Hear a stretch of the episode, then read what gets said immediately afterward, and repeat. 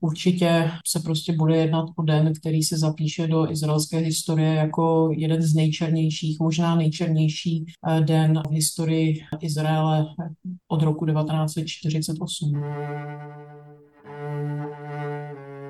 Vesnici zemřeli ľudia, když boli v posteli. My našli jsme dneska, a to je niečo, že vidíme, že to je pravda, 40 miminky posteli v jeden kibuc Kvar Aza. A to je len vzor, čo oni budú a robili e, veľa, veľa vecí, že boli takové a i horší. A to ukážam nás, čo sú naše susedy, bohužiaľ.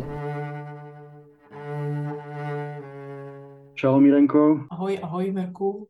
Tak spojili sme sa za veľmi smutných okolností. Izrael bol 7. oktobra počas šabatu napadnutý teroristickým hnutím Hamas. Niektorí to prirovnávajú k izraelskému 11. septembru alebo Pearl Harbor. Ako by si to nazvala ty? Já bych prostě možná použila všechno dohromady. Můžeme mluvit o 11. září Pearl Harbor, můžeme mluvit o Jom Kippur 2.0. Eh, to jsou samozřejmě přirovnání, která do nějaké míry sedí, do nějaké míry eh, nesedí, ale určitě se prostě bude jednat o den, který se zapíše do izraelské historie jako jeden z nejčernějších, možná nejčernější eh, den v historii Izraele od roku 1948. Počúvate Košer podcast denníka N a jeho špeciálne vydanie smutným udalostiam k vojne medzi Izraelom a Hamasom. S prievodcom tohto konfliktu bude Irena Kalhosová, šéfka Herclova Centra pre izraelské štúdia na Karlovej univerzite v Prahe. Vám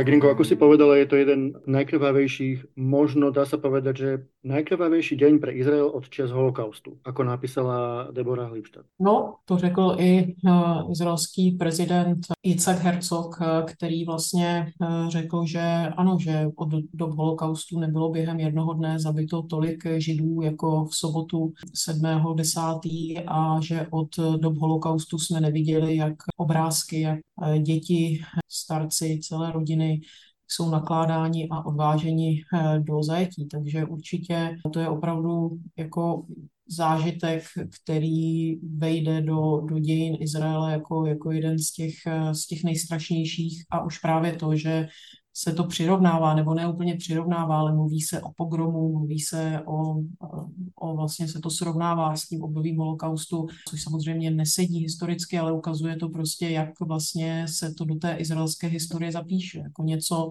co vlastně opravdu od eh, dob toho nejhoršího, co židé prožívali v Evropě, eh, prostě eh, židé nikde, nikdy neprožívali. Tak Hamas tvrdil, že vypalil okolo 5000 rakiet ale na izraelské mesta, ale čo je oveľa horšie, je práve to, že stovky jeho ozbrojencov infiltrovali do izraelských komunít, do izraelských miest a kibucov a tam rozbehli strašidelné masakre. Veď len napríklad na jednej hudobnej párty je, myslím, tuším, vyše 200 obetí. A vlastne mladých ľudí, ktorí si chceli oddychnúť pri hudbe, začali strieľať e, teroristi z motocyklov. Čo teba, keď vlastne sleduješ tieto desivé príbehy, zaskočilo najviac? Čo tebou najviac otriaslo? Tak e, co mě nejvíc zaskočilo, bylo to, že se to stalo, že vlastně je možné, aby v Izraeli, který samozřejmě má vynikající tajné služby a, a silnou armádu, aby bylo možné, aby prostě 1500 eh, nebo 1600 teroristů z Gazy eh, přešlo jednu z nejstřeženějších hranic a několik hodin naprosto volně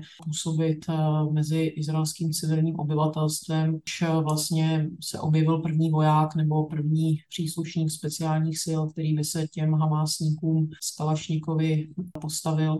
To je pro mě šokující. A co mě jako nejvíc asi jako zaskočilo, nebo co mě nejvíc eh, prostě dostalo, byla ta brutalita, ta bestialita. Já samozřejmě jako si nedělám iluze o teroristických organizacích. Já samozřejmě mám taky jako většina posluchačů ještě v živém obraze počínání islámského státu, takže možná by mě to nemělo zaskočit, ale přeci jenom prostě eh, ta míra té bestiality, ta míra té brutality, míra toho terorismu, kdy vlastně to navíc ještě všechno Hamas natáčel, nebo všechno leco Hamas natáčel a pouštěl to živě tak, aby to viděli Izraelci, kteří tak naživo mohli vidět, jak jim prostě vraždí sousedy, jak jim vraždí rodiny, jak jim vraždí prostě lidi, kteří bydlí ve stejné zemi. To je pro mě něco tak jako emocionálně těžko zvládnutého, že, že, že nevím, já, já vlastně nevím. Zatím je to takový šok, že myslím si, že vlastně to všechno nějak teprve jako padne na, na mě, ale já nechci mluvit o mně, protože já, já mám to štěstí, že jsem v bezpečí, ale prostě je to, že to teprve dopadne ta tíha vlastně tohohle, tohohle zážitku a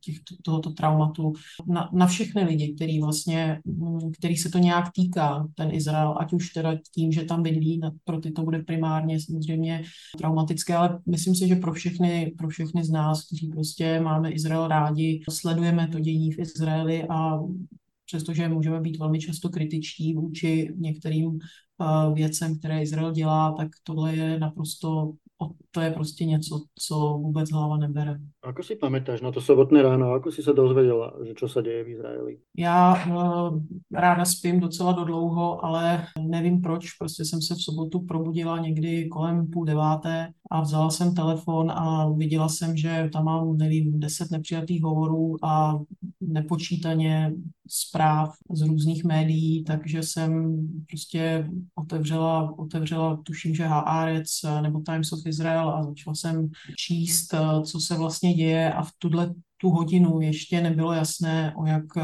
významnou, významnou akci Hamásu jde, ještě se úplně nevědělo, jak moc brutální akce eh, právě probíhá v ten čas.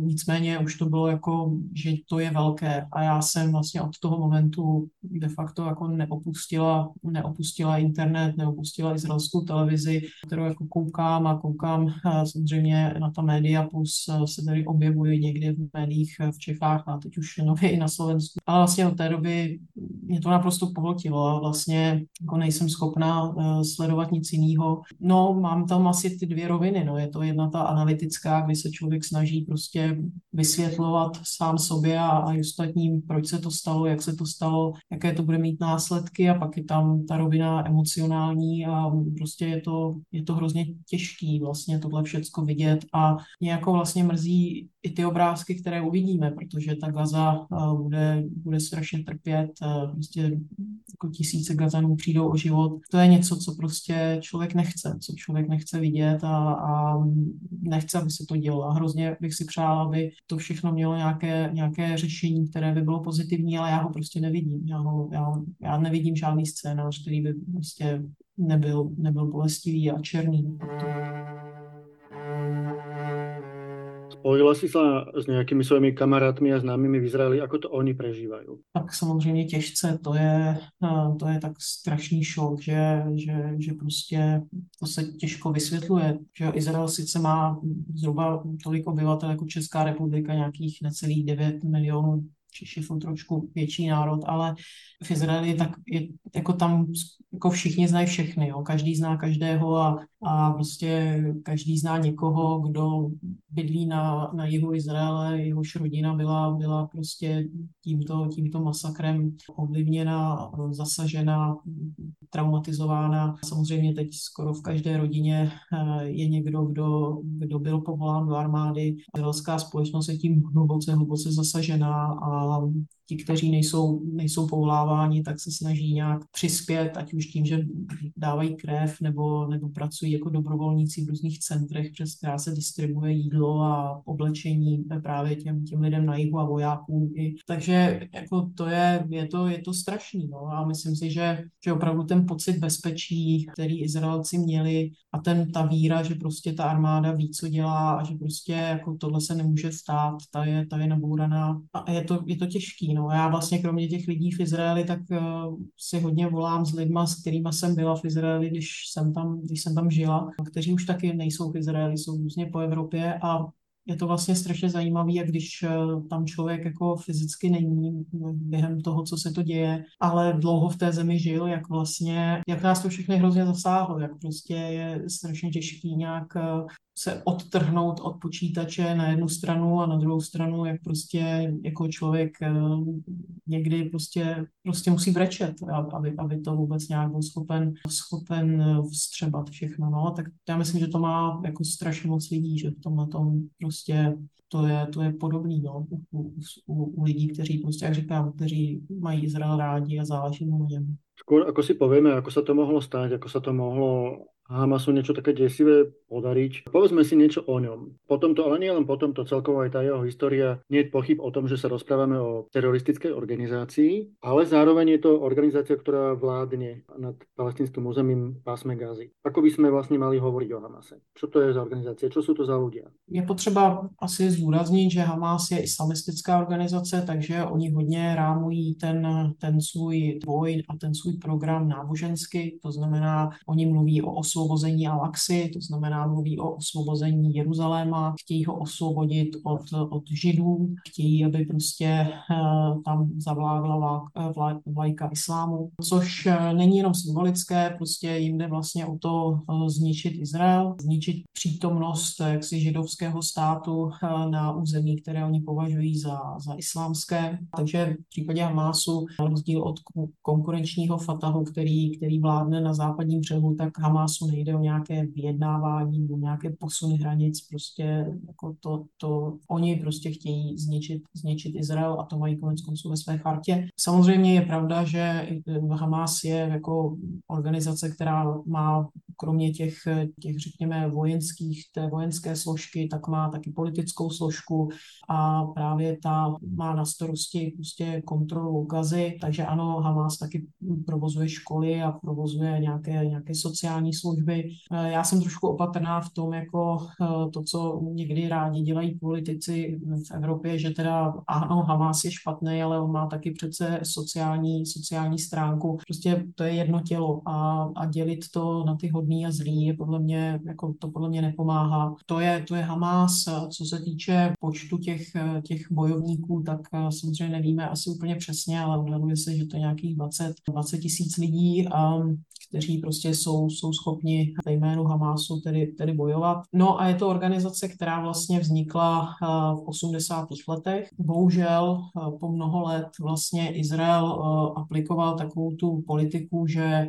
je potřeba udržovat Hamas poměrně silný, protože je to konkurence eh, právě dalšímu palestinskému hnutí Fatah. A že vlastně tím, že ti palestinci budou mít dvě silné organizace, které se mezi sebou budou prát a oni se opravdu mezi sebou perou, tak vlastně celkově to potom oslaví tu, tu palestinskou eh, reprezentaci, což je prostě pravda. Takže trošičku ten, ten systém, jak si rozděl a panuj, eh, který vlastně Benjamin Netanyahu udržoval při životě po celou svoji politickou kariéru a měl pocit, že prostě ten Hamas je natolik pragmatický, že vlastně jasně občas tady bude nějaké kolo nepříjemných eh, raket a občas prostě bude muset jaksi do gazy, do gazy vstoupit, ne třeba fyzicky, ale, ale, ale letecky. To bylo nějak, tak se to bralo, že prostě tak to je. Jak se to prejavovalo, že udržoval Netanyahu Hamas v úvozovkách silný? Tak zaprvé vlastně v těch předchozích válkách, které Izrael s Hamasem vedl, můžeme mluvit o roce 21, můžeme mluvit o roce 14 a mezi tím samozřejmě byly ještě takové menší, menší střety, tak vlastně cílem nikdy nebylo Hamas zničit. Ono je taky těžké zničit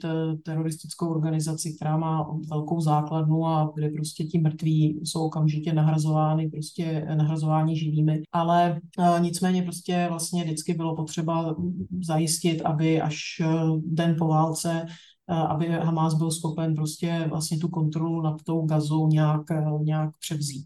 Protože gazu Izrael opustil v roce 2005. V roce 2006 byly na palestinských územích volby, v kterých Hamas vyhrál. Fatah to vlastně neuznal. Výsledkem byla de facto taková občanská válka v Gaze, kde se spolu proti sobě postavili právě Hamas a Fatah a Hamas zvítězil za cenu poměrně jako velkých ztrát na životech Fatahu a od té doby vlastně vlastně ovládá Gazu. Izrael vlastně, Izraeli to do, do určité míry vyhozo, vyhovovalo. Izrael vlastně v těch eh, mírových dobách umožňoval, aby do Gazy proudila finanční pomoc, aby do Gazy proudila, proudilo zboží. Izrael sám eh, dodával teď to přerušil do Gazy vodu, elektřinu, přes izraelské přechody šlo, šlo zboží do Gazy a určitý počet lidí, kteří měli povolení, tak mohli z Gazy pracovat, eh, vlastně přecházet z Gazy každý den a pracovat v Izraeli. No takže to vlastně umožňovalo ekonomicky nějak Gaza, Gaza přežít. Ako mohli takto zaskočiť židovské bezpečnostné alebo izraelské bezpečnostné zložky? Ono sa to prirovnáva aj k Jom Kipurskej kríze, ktorá z hodov okolností sa odohrala pred 50 rokmi, ale tá situácia predsa len bola úplne iná, pretože v podstate tajné služby vedeli, že sa niečo chystá, akurát tedajšia izraelská vláda pochybovala o tom, do akej miery to brať vážne. Tento raz sa zdá, ako keby izraelské tajné služby absolutně netušili, co se chystá. My samozřejmě nevíme, kde se stala chyba a prostě bude to předmětem několika měsíčního, ne několika letého pečlivého vyšetřování, protože prostě to je největší fiasko bezpečnostní historii Izraele a musí se přijít na to, kde se stala chyba a budou padat hlavy a půjde to eh, podle mě od té hlavy nejvyšší, kterou je Benjamin Netanyahu, ale dostávají se nám do rukou zprávy, že údajně Egypt měl Izraeli říct, že se něco chystá, že to bude velké, že to Netanyahu ignoroval, těžko říct. Někde se stala chyba, protože samozřejmě takováto akce musela být eh, plánována eh, měsíce. To, že se to podařilo udržet prostě v tajnosti tak, že se izraelské tajné služby, které předpokládám prostě ví o všem, co se v Gaze šustne, že jim to uniklo, je prostě pro mě, pro mě nepochopitelné, ale je to otázka, kterou si samozřejmě klade každý v Izraeli a každý bude chtít znát odpověď. Akorát teď není ještě čas na to vyšetřovat, teď je ta nálada taková, že je prostě potřeba jako se semknout, porazit, eh, porazit Hamas a pak prostě se začne řešit vlastně kdo, kdo kdo selhal. A ta selhání prostě těch je zřejmě několik, protože tajné služby nevěděly, nebo ty analýzy, nebo prostě ty informace byly špatně analyzované, těžko říct.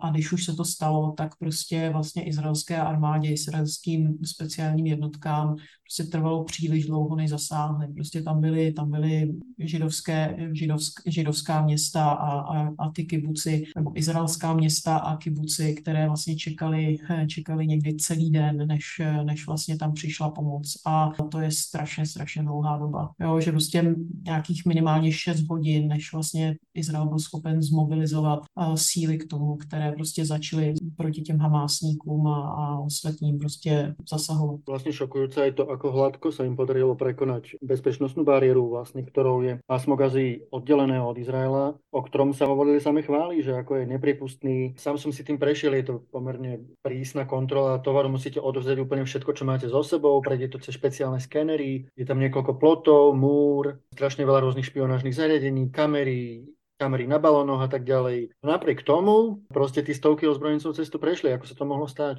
No, samozřejmě ta, ta bariéra to není jenom plot nebo, nebo zeď, eh, ale je to celý systém, jak si řekl, podzemí je zeď, která má zabránit budování tunelů, je to celé zabezpečené sofistikovanou elektronikou, ale evidentně to nestačí. Prostě pokud tam není ten lidský faktor, pokud tam není někdo, kdo dokáže prostě zabránit eh, těm lidem, kteří se to pokusí, pokusí prostě nabourat, tak, eh, tak, se, tak, tak je to těžké. Já, já nevím, já, já jsem eh, žila v představě, že kdokoliv se k té bariéře přiblíží, tak už na něj míří dron a zkoumá, co ten člověk chce dělat. Ale prostě, když už se to stalo, tak problém byl, že tam nebyl dostatečný počet vojáků a že ten Hamas opravdu přesně věděl, co musí udělat, že musí nejprve zabít ty, ty vojáky na těch vojenských stanovištích přímo přímo na hranici, což se jim povedlo, no, protože zastihli nepřipravené, potom pokračovali dal, na další vojenskou, vojenskou základnu kousek od hranic, potom zabili lidi v policejní stanici ve Zderotu. Prostě Izrael nebyl připraven. Byly svátky, byla sobota ráno, pobili eh, ty vojáky pravděpodobně dřív, než ti si byli schopni nadat často, často uniformu. Takže je to strašně smutné a, jak říkám, pro Izrael je to trauma a pro, pro izraelskou společnost znalost si myslím, pro Izraelce prostě bude strašně těžké zase nabít tu důvěru vlastně v ten stát. A když eh, jsem měla možnost koukat na, na nějaké svědectví těch, těch lidí, kteří to přežili, ale přišli o, o rodiny, přišli o, o, o známé, přišli o sousedy, tak oni měli jasno prostě velmi často, jo, prostě kde byl stát, kde byla armáda, kde si byl Bibi, když se tohle dělo proč jste nás nechali na pospas eh, prostě těmhletěm, těmhletěm hrdlořezům. A to je něco, co prostě opravdu nabourá nějakou tu důvěru, tu primární důvěru, že stát nás ochrání. A to Izraelci měli. Jako není možné zabránit všemu. Není možné zabránit tomu, aby vybuchl autobus, protože prostě jeden člověk eh, nebo dva lidi prostě proklouznou. Asi není možné zabránit tomu, aby, aby prostě železná, železná kopule prostě za, zastavil všechny rakety, které vypálí prostě Hamas, eh, nedej bože Hezbalah. Ale tohle Jo, to, že se prostě několik hodin budou prostě stovky hamásníků volně procházet po kibucech a prostě budou vyvražďovat, znásilňovat, prostě mučit a odvážet Izraelce do Gazy jako rukojmí, to, to je prostě těžký nějak si v sobě vůbec vstřebat. Netanyahu, o kterém si ještě něco povíme, slubuje, že tento raz opakovaně Hamas zničí. Myslíš, že je to vůbec možné? Dá se zničit Hamas? Já nevím, no já, já, já nevím, co to znamená zničit Hamas, tak prostě eh, z těch 200 eh, tisíc, eh, z těch 20 tisíc nebo kolik přesně Hamásníků jich je, tak jich většina zahyne, ale to je prostě asi něco, co buď vznikne nový Hamas, nebo vznikne nová, nová organizace. Těžko, těžko říct. Navíc ta otázka samozřejmě je, na kterou už se někteří Izraelci ptají, a co potom? Jo? Co potom, co prostě zničíme Hamas a prostě vybombardujeme Gazu, jaký je ten plán, plán jako den poté, jo? protože my nevíme, že a, a prostě ta, ta představa, že Izrael znovu okupuje Gazu, kde bude prostě více jak dva miliony obyvatel, který prostě samozřejmě Izrael nenávidí, to taky není úplně jako dobrá představa nějakého dlouhodobého řešení, eh, který zajistí Izraeli klid. Samozřejmě neza, ne, nezajistí. Jo? Takže nevím, teď Izrael, Izraelcům jako vře krev eh, po tom momentu toho překvapení překvapení a toho, té bolesti a prostě toho ponížení, tak teď se to přetavuje prostě v pocit, že musí přijít odveta. Což taky asi není dobře, protože eh, je potřeba prostě přeci jenom také, taky jako přemýšlet možná strategicky a ne, ne primárně emocionálně, ale ale já tomu prostě rozumím. Izraelci teď potřebují nějakým způsobem ventilovat tu, tu svoji zlobu. Teď asi, asi, asi se úplně neplánuje nebo nemyslí na to, co bude, co bude potom. No. Proč podle teba Hamas zautočil práve teraz. Veľakrát sa spomína to, že izraelská spoločnosť je veľmi polarizovaná a veľmi často prebiehajú demonstrácie proti kontroverznému premiérovi Netanyahuovi a hlavne jeho kontroverznej pláne reformy justície, ktorému sa hovorila aj justičný prevrat v jeho prospech, alebo ako druhý dôvod aj to zbližovanie sa Izraela se Saudskou Arabiou? Tak um, já začnu toho druhého. Samozřejmě uh, Hamas, palestinci obecně, ale Hamas uh, taky uh, prostě to nevidí rád, tohleto spojování, vlastně protože mají pocit, že to je na úkor palestinců, že arabský svět jako opustil a prostě bratříčkují se tady, tady prostě s Izraelem, který okupuje, okupuje Palestinu a že je tomu potřeba zabránit a jednou z možností, jak vlastně ten trend toho přibližování se zvrá, je, zvrátit, může být, že prostě arabské, arab, arabské země uvidí prostě to krve prolití v Gaze a, a prostě změní názor.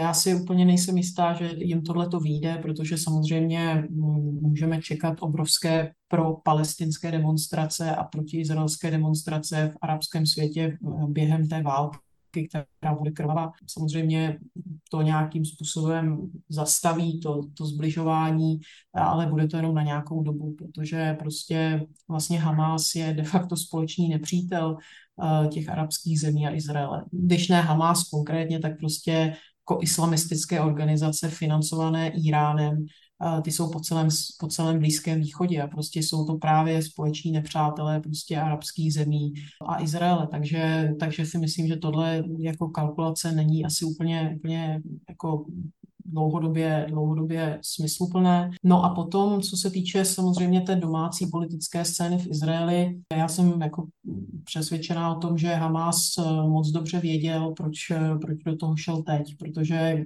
každý, kdo sleduje izraelskou politiku a oni sledují velmi, velmi, velmi pozorně, tak prostě viděl, že, že Izrael není, není v dobrém stavu, že izraelská společnost je polarizovaná, že izraelská armáda je součástí těch politických bojů, že díky tomu, že v izraelské vládě tak strašně dominuje ten náboženský sionismus, který chce, aspoň ta radikální verze, připojení západního břehu, tedy Judeja Samaří k Izraeli, mnoho těch eh, té, té, to, té politické energie, ale také té vojenské energie je prostě soustředěno na západní břeh, protože tam ta situace i díky počínání právě těchto radikálních ministrů byla opravdu velmi, velmi napjatá, mluvilo se o třetí intifádě a tak dále. Tak prostě to všechno vedlo k tomu, že, že vlastně ta, ta pozornost eh, na tu, na tu bezpečnost tě nebyla taková, jaká by měla být. Prostě premiér Netanyahu už mnoho měsíců eh, se primárně zabýval svými vnitropolitickými problémy a konkrétně svými osobními problémy a prostě prostě mu zřejmě něco uniklo. Uh, takže to je, to je prostě něco, co ten Hamas vycítil a je to jako špatně, protože jako to odstrašení je strašně důležitou součástí té, té, té izraelské pozice na Blízkém východě. Že prostě Izrael je silný, izraelská armáda je silná, izraelské tajné služby prostě všechno ví a nezačínejte si s námi. Myslíš, Irenko, že vznikne vojnový kabinet vládnej jednoty bez extremistických ministrů, jako je Itamar Ben-Gvir a Bezalel Smotrič? Jenom to, že tady sedíme tři dny po tom, po tom šíleném útoku a ta vláda ještě není, ukazuje, že prostě opravdu Izrael má problém, že izraelská politika má problém, protože po té vládě národní jednoty, po nějakém tom vojenském válečném kabinetu volají všichni. Myslím si, že opozice nemá přehnané nároky, když prostě říká, ano, ale prostě bez extremistických ministrů, kteří navíc o válce, o armádě a o bezpečnostních věcech neví nic.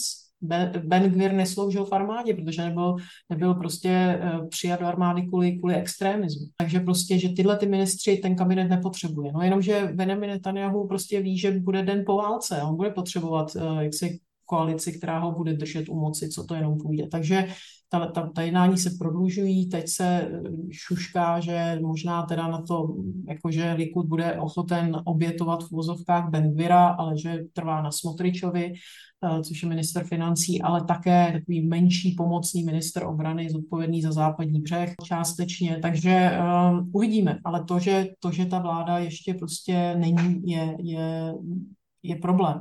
Ti politici by neměli teď vyjednávat uh, o tom, jestli kdo, kde, co a jestli bude taková či onaká koalice. Ti politici by měli pracovat, pracovat na, na té odpovědi. Nehrozí podle tebe, že by se ta vojna s Hamasom v pásme Gazy mohla preliať aj na západný breh? No, jako samozřejmě není to nemožné, protože Hamas vyzývá vlastně palestince i v Izraeli, ale, ale samozřejmě hlavně na západním břehu, aby tedy povstali a přidali se k tomu, k té k iniciativě Hamasu. Ta nálada tam určitě jako je uh, velmi, velmi napjatá takže těžko říct, jestli se to palestinským bezpečnostním složkám a izraelským bezpečnostním složkám podrží, po, podaří nějak jako udržet, udržet tak, aby prostě ty palestinci ze západního břehu začali, nezačali představovat jako významné bezpečnostní riziko pro, pro Izrael.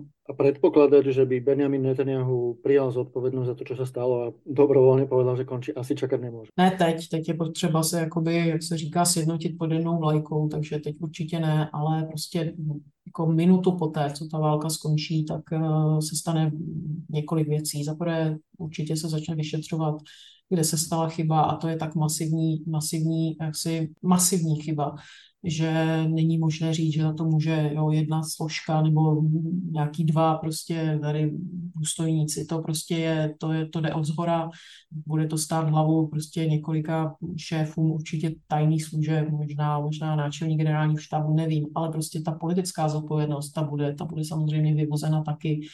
A e, když nic, samozřejmě to se stane, ale navíc je potřeba k tomu říct, že Benjamin Netanyahu předně zradil svoje voliče, protože on vlastně eh, celou tu svoji kariéru postavil na tom, že on je pan bezpečnost. Jo, že zatímco levice prostě nerozumí té bezpečnosti a je příliš naivní a prostě uh, už ztratila prostě ten, ten tah na branku v tomhletom, takže on tu bezpečnost zajistí. A je fakt, že prostě za jeho velmi dlouhé vlády Izrael neprošel nějakou zásadní bezpečnostní krizí, žádnou velkou válkou, No ale teď pod eh, nosem pana bezpečnosti se prostě stal největší jaksi bezpečnostní, jako bezpečnostní jako chyba v historii Izraele. Jo. Takže ty jeho voliči, myslím si, že musí ztratit prostě důvěru jako, jako King Bibi, eh, že, že prostě to politicky neustojí. Ještě nám ostalo pár minut, a tak ich využijem na to, že se tě spýtam, ako očekáváš, že budou vyzerať nejbližší dny a týždně? Eh, já myslím, že v nejbližších eh, dnech a týdnech uvidíme po, pořád ty stejné záběry, uvidíme prostě uh, zničenou gazu, vidíme strašně moc civilních obětí. Nevíme, jestli Izrael začne tu pozemní ofenzívu a v jaké míře, já si myslím, že ji začne, ale díky tomu také prostě bude hodně obětí jako na, na, na té izraelské straně, uh, budou, budou umírat izraelští vojáci. Celé nad tím uh, se ještě bude vznášet ten, ten šílený, otřesný příběh izraelských zajatců, protože samozřejmě Hamas uh, bude vydírat, bude, bude eh, teď ještě ani nepřichází fáze vyjednávání o jejich propuštění, ale Hamas už teď hrozí, že pokud eh, vlastně ta válka dosáhne nějakých jako velkých rozměrů, takže on začne, začne popravovat eh, ta, ta rukojmí a bude ty popravy vysílat živě, živě na internet. Takže to bude samozřejmě taky téma obrovské, bude tam obrovský psychický teror prostě ze strany Hamásu, právě prostřednictvím těch rukojmích. Takže to jsou, obávám se, jako ty nepěkné obrázky, které nás, eh, které nás čekají. Asi nikdo z nás by nechcel řešit tu strašnou dilemu, kterou mají teraz v izraelské armádě, ako zachránit těch zajacov, alebo ako skoncovať s Hamasom tak, aby to neohrozilo životy tých rukojemníkov. Je to pomerne nemožná úloha dosiahnuť obidve veci naraz. Mohl podle teba Hamas toto připravit bez zahraničné pomoci? Tak samozřejmě se spekuluje o tom, do jaké míry uh, zatím vším stál Irán. Vyšel článek ve Wall Street Journal, který jasně říkal, že to bylo plánováno Iránem, že tomu Irán dal zelenou. Pak to bylo dementováno, že prostě to asi, jako že nemáme ty zprávy, že by to tak opravdu bylo. Faktem je, že prostě Hamas eh, měl eh, v minulosti podporu Iránu finanční, eh, že určitě prostě iránskou technologii, že měl k ní nějaký, nějak, jako možnost přístupu. Ale já bych prostě nepodceňovala Hamas. Já bych nepodceňovala prostě teroristické organizace. Oni se od sebe učí. Jo, třeba to použití dronů, to teď jako začíná být velký, velký, velká věc. Vlastně říká se tomu letectvo chudých. Jo. To je něco, co prostě vidíme i, i v jiných konfliktech. Prostě jako ten Hamas není, to není, není skupina pouze, pouze prostě blbců, to jsou lidé, kteří prostě byli schopni zřejmě opravdu zvládnout eh, výrobu eh, sofistikovanějších zbraní a přijít takovouhle, takovouhle sofistikovanou, relativně sofistikovanou akcí. Ale nicméně ano, nicméně určitě tam nějaká role, eh, role Iránu je. Spekuluje se o roli Ruska, tam já se opravdu netroufám říct, jestli, jestli Rusko, nevím, školilo Hamásníky a, a pomohlo jim s tím. Samozřejmě Rusko je stát, který jako škodí a škodí tam, kde může. A na druhou stranu, myslím si, že Rusko v zásadě z pozicí Benjamina Netanyahu a vůči, vůči eh, agresi Ruska na Ukrajině může být spokojeno, protože Izrael zůstal tak trošku stranou eh, pomáhá humanitárně, ale je velmi opatrný v tom, aby, aby Ukrajině dodal prostě vojenskou techniku. Takže nevím, nejsem si úplně jistá, jestli v zájmu Ruska bylo, bylo prostě tohleto, možná je to nějaká, jako jedině jak si to dovedu představit nebo vysvětlit, by bylo, že jako se tím odměnil Iránu za, za iránskou podporu ve válce na Ukrajině, ale nevím, nevím nejsem, ne, jako nemyslím si, že, že, že tak jako, že by tam byla nějaká výrazná role Ruska. To byly slova Ireny Kalhousové, šéfky Herclova Centra pro izraelské studie na Karlovej univerzite v Prahe. Irenka, díky moc za tvoj čas. Celkovo dúfame, že tých obetí bude čo najmenej a že sa túto vojnu podarí uzavrieť čo najskôr. Ak ste zvedaví na to, ako túto vojnu prežíva izraelský veľvyslanec na Slovensku, tak nás počúvajte. Izraelský veľvyslanec na Slovensku Eitan Lavan si našiel na mňa čas a na to, aby sme sa porozprávali o tom, čo sa deje v Izraeli. Šalom, veľvyslanec. Šalom, dobrý den, ahoj. Teraz, keď sledujeme to, čo sa deje v Izraeli, tak už eh, sa to blíži, možno to už prekonalo počet obetí tisíc ľudí. Dá sa povedať, že 7. oktober 2023 bol najkrvavejším dňom v dejinách Izraela po holokaustu. Jo, to je pravda. Náš, náš prezident Herzog ktorý bol tady e, e, minulý týždeň, e, minulý měsíc, hovoril, že my nemieli sme takové veľa Židí, že boli mŕtvi od holokausta. To znamená, on aj videl ty fotky, a že Izraelci, ľudí a Židi jdou do naklada. To, to bolo ako to bol v holokaustu tak on bol veľmi šokovaný. My sme šokovaní kvôli tomu, že krok za krokom zistíme opravdu, čo tam bolo, čo tam bolo hrozné. Divoké zvířata šli do naše vesnici, zemřeli ľudia, když boli v posteli. My našli sme dneska, a to je niečo, že vidíme, že to je pravda, 40 miminky v posteli v jeden kibuc Kvar Aza a to je len vzor, čo oni budú a robili e, veľa, veľa vecí, že boli takové a i horší. A to ukážem nás, čo sú naše susedy, bohužiaľ. My chteli robiť s nimi mír, chteli e, sme pamatovať, aby oni mieli e, lepší budúcnosť a to je ich odpověď. A my musíme pamatovať, že to je pravda, to je naše realita, Nemôžeme to nevidieť kvôli tomu, že nechceme. Musíme stať a vidieť na realitu a rozumět, že to je, naš, to je naš reali, naša realita ve stredný východ. Pán velvyslanec, ako by ste nazvali to, čo sa deje? Je to vojna Izraela proti Hamasu, alebo je to vojna proti Palestíne, alebo to vojna proti terorizmu? Ako to nazvať? My sme teraz, my sme teraz ve vojne eh, proti Hamas. To je určite. Nem, nemôžete to pamatovať. 60 5% Palestini jsou eh, podporují Hamas. A dneska to je určitě 75%.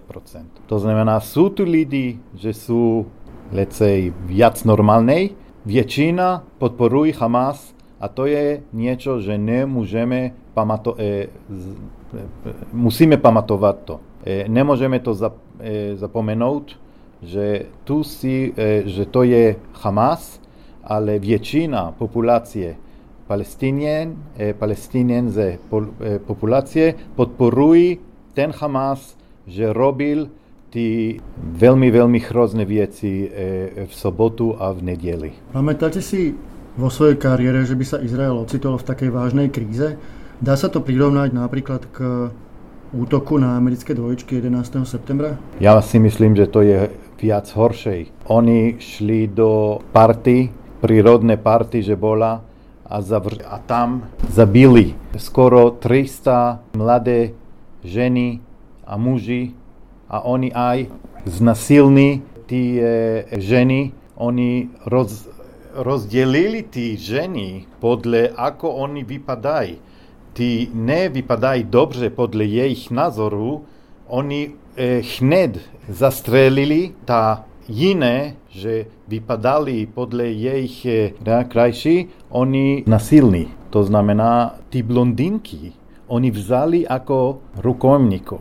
To znamená, že oni sú takoví divoky, brutálne, že oni robili takové věci, že nikdy, nikdy v světě nebolo už podľa mého názoru to je niečo, že nevidel som v mojem kariéru 33 rok ako diplomat, nikdy nevedel takový brutalita, ja si myslím od, od holokaustu. A ja, ja mám napríklad, dostal som na môj Facebook od e, pani e, Jafa Rosenberg z Izraeli, že ona mi napsala hebrejsky, že když videl som ty hrozné věci v Jižní Izrael, ona, ona napíše, paní Rosenbergová, já jsem vratil na můj, eh, když byla dítě in Holič a Bratislave. To znamená, ona cítila, ako to bolo, tí nové nacisti ľudí. A veľmi veľa, veľa ľudí v Izrael teraz pamatujú na holokaustu. A to je přirozené, protože čo oni robili, to bylo něco, že nikdy neviděli jsme. Uh, a já musím vám ukázat, ukázat, že ne, nemáme tady kameru, ale to našli jsme veľa, veľa věcí jako to, že oni využívají nacisti kříže, když oni bojují proti nám. To bylo v New York Times. To je naš realita.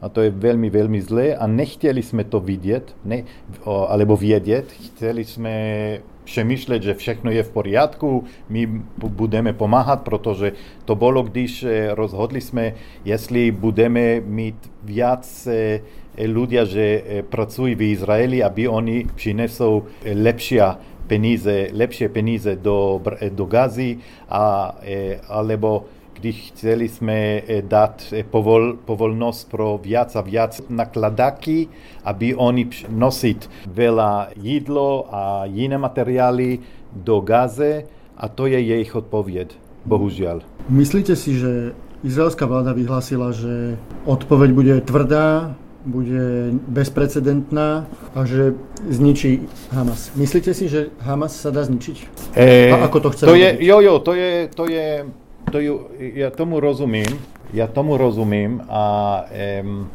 já chtěl bych eh, říct, že Hamas jako to, že existuje tam v Gaze, to je nebezpečný pro Izraele každý den, protože když dovolíme, to bude opakovat příští rok. To znamená, oni znají len válku a v jejich charter je tam, eh, je tam napsáno, že když vidíte eh, Žid, musíte ho zabít hned.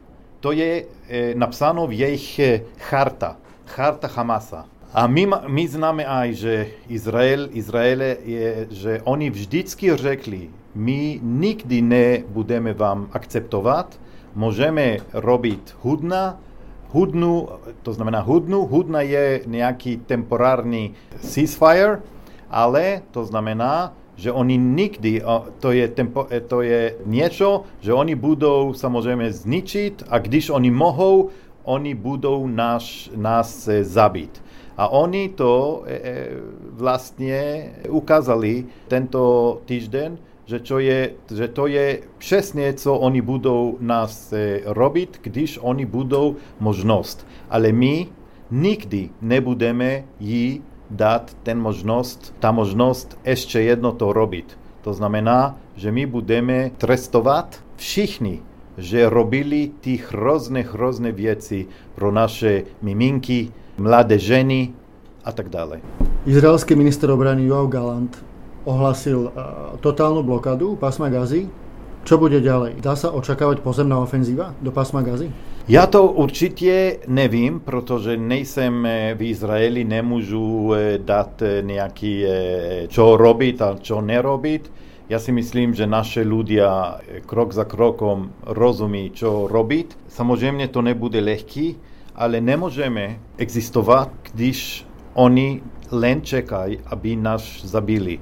Když máte nějaký had, musíte jejich, jejich chlava venku kvůli tomu, že když ne, budete mrtvit. A to nechceme mít, protože měli jsme to už v holokaustu a tam neměli jsme žádný ochrana, a, ale dneska máme štát Izrael, že bude ochranat jejich svůj obyvatelstvo.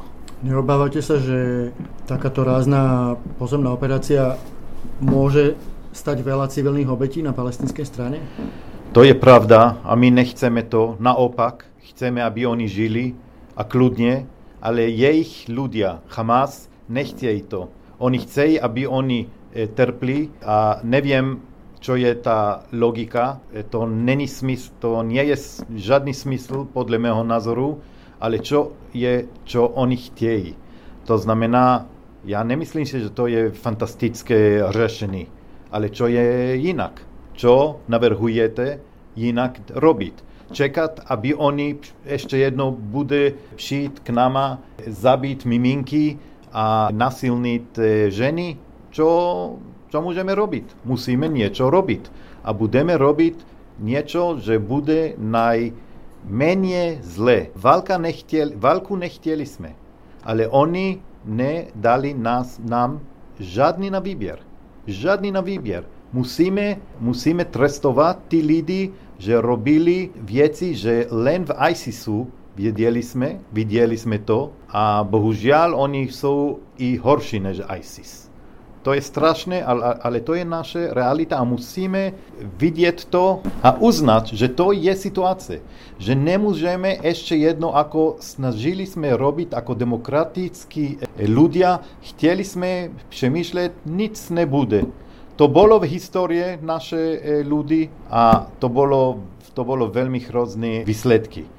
Nechceme to opakovať. Táto kríza sa trochu prirovnáva aj Jom Kipurskej vojne. Stala sa zhodou okolností 50 rokov po tejto prekvapivej vojne. Izraelské tajné služby ten útok Hamasu zaskočil. Kde sa stala chyba? Chyba bola, naše ľudia i e, služby a tak ďalej, oni sú demokratické ľudí. To znamená privátni, oni majú ako vítady po Slovensku a v Európe my všichni chceme byť v kľudnej situácii, mírovej situácie, mír všeobecne. Ale a proto oni nemysleli, že Hamas sú takoví zlé ľudia, že budú to robiť. Chteli sme přemýšľať, že oni budú přemýšľať na jejich ľudí. Zdá sa, že naše smysl není ako jejich. Oni majú totálne iný smysl, pro nej je len válka, a len zničiť Židy. To je jediný vec, že oni chtějí. Chtěli sme veriť, že všechno bude lepšie, když budeme i viac a viac podmienky. Zdá sa, že to bola chyba, ale my to korigujeme to je určite. Predtým som sa rozprával s českou analytičkou Irenou Kalhousovou z Prahy, ktorá je veľmi pesimistická a nevidí momentálne žiadne riešenie tohto konfliktu. Ja musím žiť, že vždycky bol som optimistický, protože nemôžete žiť v, stredný východ bez optimizmus.